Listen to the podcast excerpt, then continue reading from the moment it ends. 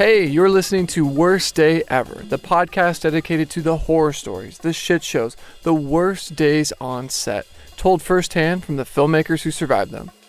I'm your host, Tom Taher.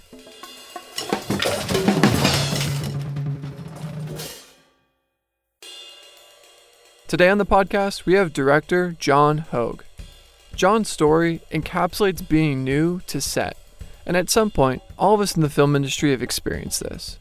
The only difference is, John's first set experience was working on American Gangster as a PA, and that's where his story takes place while working on that movie. So without giving away too much, I'll let John take it from here. My name's John, and this is my worst day ever. Okay, so a little bit of backstory about the worst day ever. I was recently unemployed after college. I had a had a gig working with a band, and the singer of that band needed to have surgery on her vocal cords. So I was promptly unemployed. I came home. I lived with my parents. I was 21, 22 years old ish, and I didn't know what to do. I was just sort of lounging with no direction. I wanted to get back into the music industry, but I couldn't find a way back in. And my uncle at the time uh, was driving a picture car in a movie. It was a period piece. I didn't know what any of this meant at that moment, um, but he had a 1967 Plymouth that he was driving to populate the streets of New York at the time. So he asked me if I wanted to come to, to work with him, basically. Uh, his work day was driving this car at the direction of the production team in the background of scenes to make it look like 1969. I thought that sounded pretty cool. There were two Oscar nominated, possibly Oscar winning at that point, Oscar winning actors in the movie, and I thought this was a fantastic experience. And I was like, maybe I could get a job in this business, in the production business. I didn't know anything about any positions, who to talk to, what to do, how to break in. I mean, I was green, as green as it comes. Lo and behold, that next Monday, I woke up at 5 o'clock in the morning, which was ungodly early for me. I'd never really known what that time of day looked like at that time. Obviously, you get used to that when you work in the production field. 5 a.m., drive to Brooklyn, meet my uncle, we go to the set, and I start walking around this like really cool new world. All I was just like blown away by all this incredible, incredible stuff. Um, lights, cameras. It looked like 1969 on the street. It was wild, wild stuff. Really, really fascinated. And I was like, I love this. I need to get a job in this field. So I found my way to the key production assistant and asked can I have a job, basically? Um, and he said, yeah, we're locking up uh, street tomorrow. We need 70 additional production assistants. And I didn't know what any of this meant, but I was like, I'm in. I have nothing to do. Please give me this job. So he gave me the call sheet and he said, tomorrow, be here. You're going to be standing on a corner telling people not to cross the street. Amazing. Love it. I was like, I couldn't be happier. I have a job now. Fast forwarding a little bit, I go to that first day of work. I lock up a street corner for 16 hours, telling people not to walk because there was a movie being filmed. I loved it, and I thought I had like a, a job that was steady. Uh, it turns out that's not how production works. The next day, they were in a courtroom. And the key production assistant informed me, you know, we don't need any additional PAs. We're interior uh, on Monday. So, you know, you're done. Thanks, dude. Thanks for your help. I have your number. I'll call you. And I was like, ah, I was gutted. I decided I took it upon myself to take the call sheet and go to work that next Monday and stand outside the courtroom where they were filming and see if I could just weasel my way back into this set. Turns out I showed up. Two people had uh, called in sick that day, his his staff PAs, um, and he needed extra bodies. So he said, "Grab a walkie, you're on."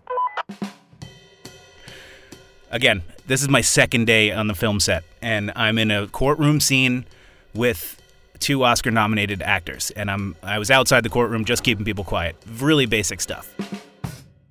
Fast forward again, find myself in where they, you know, walk the jury in during a trial and the key production assistant guy came to me and he said, "Hey, make sure this door is clear. No one should be standing behind this door, okay?" So I was like, "That's easy enough. I got that." Clear the door. It's going to open in the scene. So just like the camera's going to see in here, make sure no one's standing here. Got it. No problem. No problem at all. So someone else comes into me, and this is like a big movie. Lots of moving pieces. I had no idea what I was doing. Someone else came to me and brought 12 people into this room, and I didn't put together that this was actually the jury. Put them in there, and then they said, Roll camera, you know, quiet on the set, sound, rolling sound, speed, and action. Quiet. It's beautiful. I hear my walkie talkie, Jury, jury, jury. And the bailiff opens the door, looks right into my room that I had proudly cleared of the background actors that were supposed to enter at this moment. I had put them out in the hallway. I told them that they weren't supposed to be there because they're looking down this hallway, but they were the actors that were supposed to enter in the scene. This, again, Oscar nominated director yells and screams, cut, and comes storming into the jury room and says, Where the fuck is my jury? Where is my jury? Where is it? And I'm the only person there. And he was like, Where's the jury? And he looked at me and I told him that I had cleared the room because the cameras were looking this way. I didn't realize I was talking to the director of the movie. Long story short, there we cut and uh, reset, and I I was taken off that post, and I had to sort of sit with my feelings for a moment and realize what I had done. And um, when the guy said to clear the room, he didn't mean clear the room of actors, but that's just a nuance you pick up after you do some time on a set, you know. And um, and that's kind of what happened. It was the worst day ever. I, I reconnected with the key production assistant who had hired me and taken a chance on me and brought me in to work on an interior courtroom scene on my second day in the movie industry. And he said, Trust me, you will never make that mistake again. And, uh, you know, I went on to, to work on the rest of that movie and worked on other projects with him and continued to, you know, I like I like to think prosper in the in the entertainment industry. But that was definitely the worst day I've ever had on a set. And that wraps it up for this episode. Thank you, John, for coming on and sharing your story. Listening to this one was a lot of fun because for me, looking back, my first set was a small music video where the stakes were a lot lower. And I'm sure that's the case for most people listening. So to have your first set experience be with Ridley Scott, Denzel Washington, and Russell Crowe on American Gangster is insane. So thank you, John, once again for coming on and sharing your worst day ever. And if you've been enjoying the podcast so far, I have one small favor to ask. Depending on where you're listening to this, if you scroll down, you'll have the option to write a review and leave a star rating. If you could take a quick moment and fill that out, it really does help.